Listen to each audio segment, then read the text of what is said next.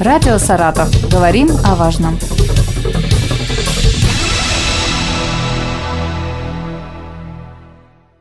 У микрофона Юлия Маслова. Здравствуйте. Сегодня со мной в студии Ирина Александровна Чинаева, заместитель министра образования Саратовской области, начальник управления общего и дополнительного образования. Здравствуйте, уважаемые радиослушатели. Сегодня мы поговорим о подготовке учебных учреждений к новому учебному году.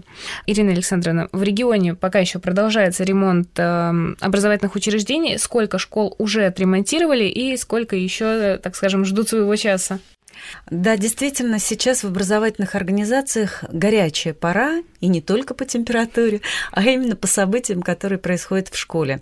Этот год уникален тем, что впервые образовательные организации за долгие годы получили беспрецедентную финансовую поддержку в вопросах приведения в соответствие наших учреждений. У нас в регионе заработала региональная программа «Инфраструктура образовательных организаций», где в течение пяти лет 100 школ и 100 садов будут получать финансовую поддержку на ремонтные работы. Но вот из 100 школ, которые в этом году такие финансовые вливания получили, 56 уже завершили свои работы, и из 100 100 детских садов 75 завершили. Но часть этой региональной программы составляет федеральный капитальный ремонт. И это уже другой вид ремонта и поддержка колоссальная, когда есть возможность полностью изменить облик всего учреждения от пола до потолка. И я не преувеличивая говорю об этом, потому что сейчас мы выезжаем и смотрим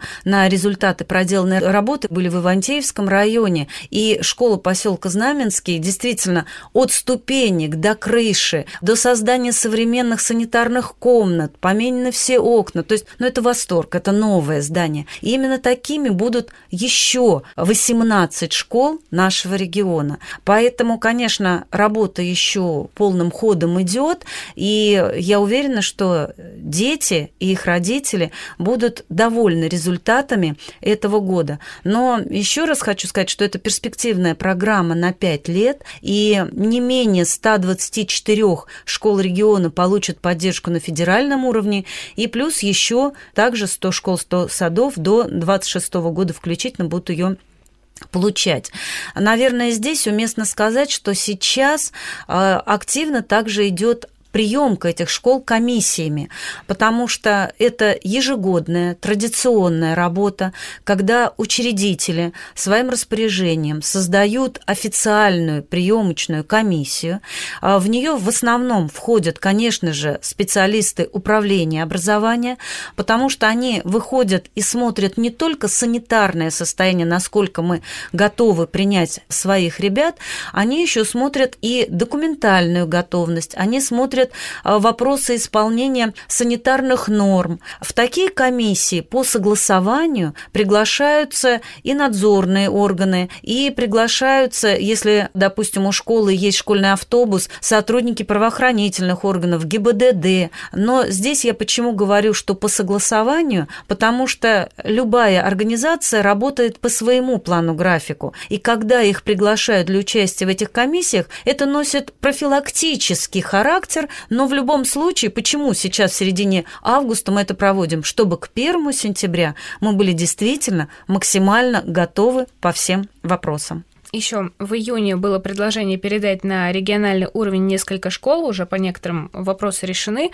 По каким критериям выбираются школы, чтобы их передать на региональный уровень, и что дает этот статус? Мы действительно на педагогическом форуме в августе 2021 года обозначили проблему, что повышение качества образования и обеспечение равных возможностей для детей крупных городов, районных поселков и отдаленных сел должны быть действительно на практике, а не только в теории и в наших желаниях. Именно поэтому в течение вот 22 года вместе с муниципальными районами мы пересматривали инфраструктуру районов для того, чтобы у малокомплектной школы была возможность остаться в селе и по месту проживания детей продолжать образовательную деятельность, но при этом иметь возможность в рамках единого распределения расписание уроков, например, вести с базовой школы или уроки физики, или уроки информатики,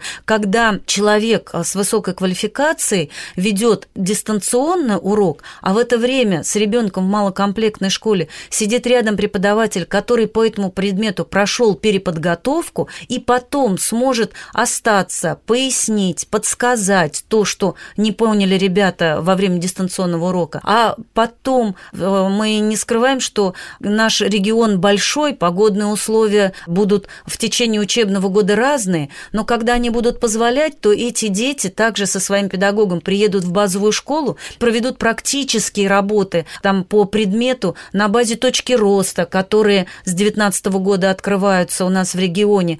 То есть эта работа должна быть совместная на повышение качества. Чего нам не хватает сейчас? Для того, чтобы поддержать одаренных детей, которых мы выявляем в ходе предметных олимпиад, любых конкурсов по музыке, танцам, спорту, да, и когда ребенку нужна поддержка, ему тоже нужно сопровождение учителя, у которого есть опыт, и дети побеждали не только на региональном, но и всероссийском уровне. И вот для того, чтобы создать сеть таких учреждений, к которым можно обратиться, к педагогам этих учреждений можно прикрепить ребенка, который не желает менять место обучения, привык к своим педагогам, привык к своим одноклассникам, он просто хочет жить дома, но свои таланты, свои способности развивать. Вот для этого мы переводим на региональный уровень те учреждения, которые вошли в топ-500 лучших школ России. На сегодняшний день четыре образовательные организации города Саратова и две школы города Энгельса уже переведены. И эти же школы станут базовыми, когда э, в следующем году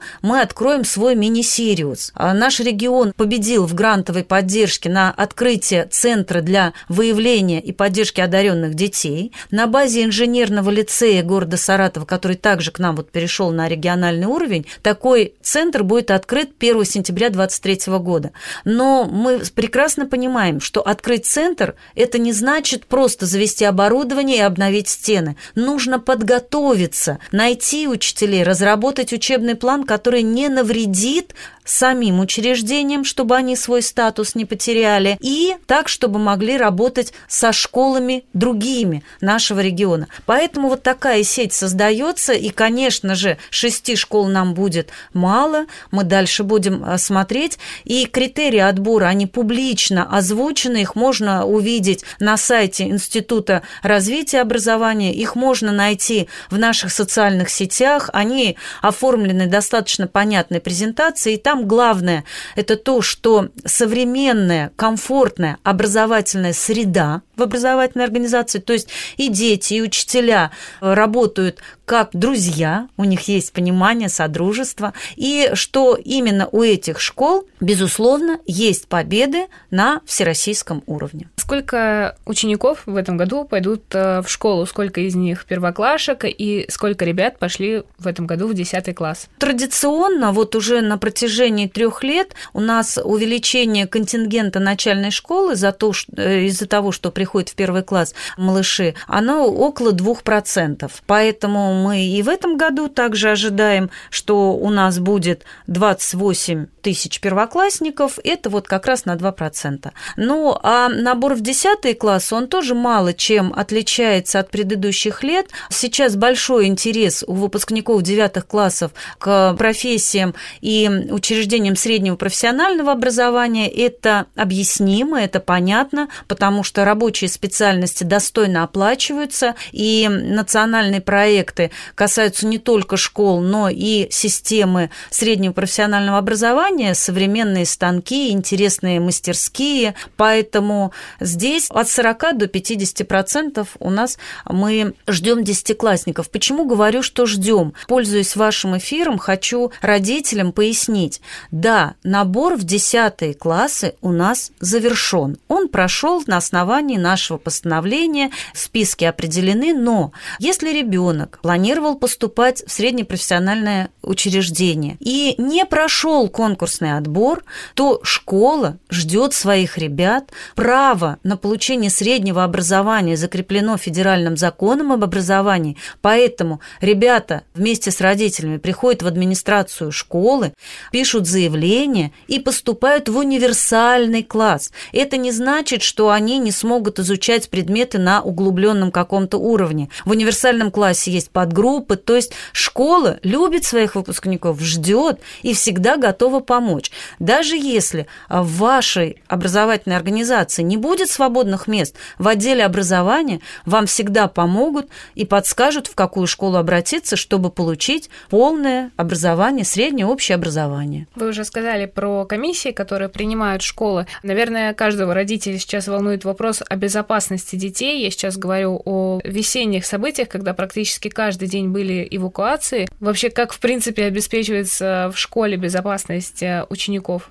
Это один из вопросов подготовки к новому учебному году, потому что, безусловно, антитеррористическая безопасность учреждений, она рассматривается вместе, совместно с правоохранительными органами. Безусловно, там у нас э, каждая образовательная организация относится к определенной категории антитеррористической защищенности. И поэтому этот вопрос очень пристально смотрится. Там, где необходима физическая охрана, она организуется. Там, где достаточно достаточно штатных сотрудников и небольшое количество детей, соответственно, в рамках государственных документов так организовывается охрана. Но ваш вопрос касается именно телефонной и да, цифровой безопасности. На сегодняшний день опыт проведения государственной итоговой аттестации, когда ни один экзамен в регионе не был сорван и прошел в штатном режиме, я еще раз подчеркиваю, что это заслуга правоохранительных органов, это заслуга тех сотрудников, в чьи полномочия входит наша цифровая безопасность,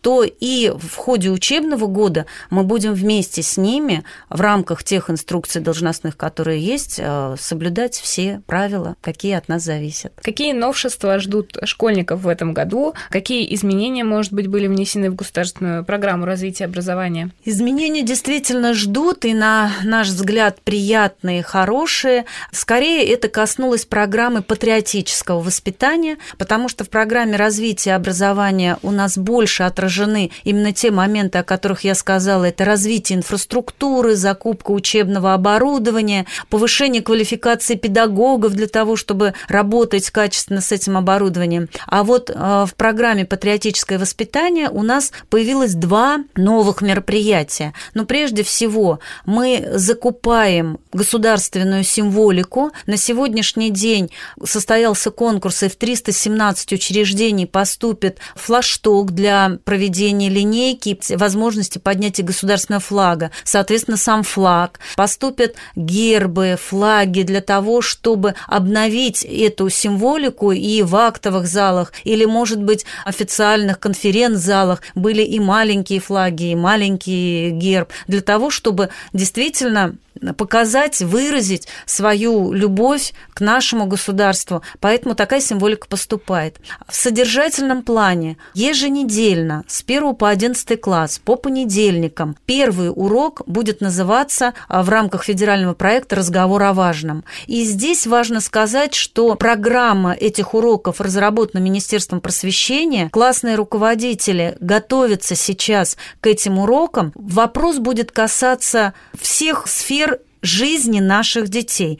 Понимание патриотизма будет касаться и здоровья, и режима дня, и проведения времени за нашими любимыми гаджетами, и даже моментов здорового питания. То есть, когда мы говорим о патриотизме, мы говорим, что это любовь к нам, как гражданам, как жителям нашего государства. Это забота государства о нас. Поэтому вот эти разговоры с детьми о понимании своей идентичности идентичности как члена общества, они будут еженедельными. Спасибо вам большое. Напомню, сегодня со мной в студии была Ирина Александровна Чинаева, заместитель министра образования Саратовской области, начальник управления общего и дополнительного образования. Мы поговорили о подготовке учебных учреждений к новому учебному году.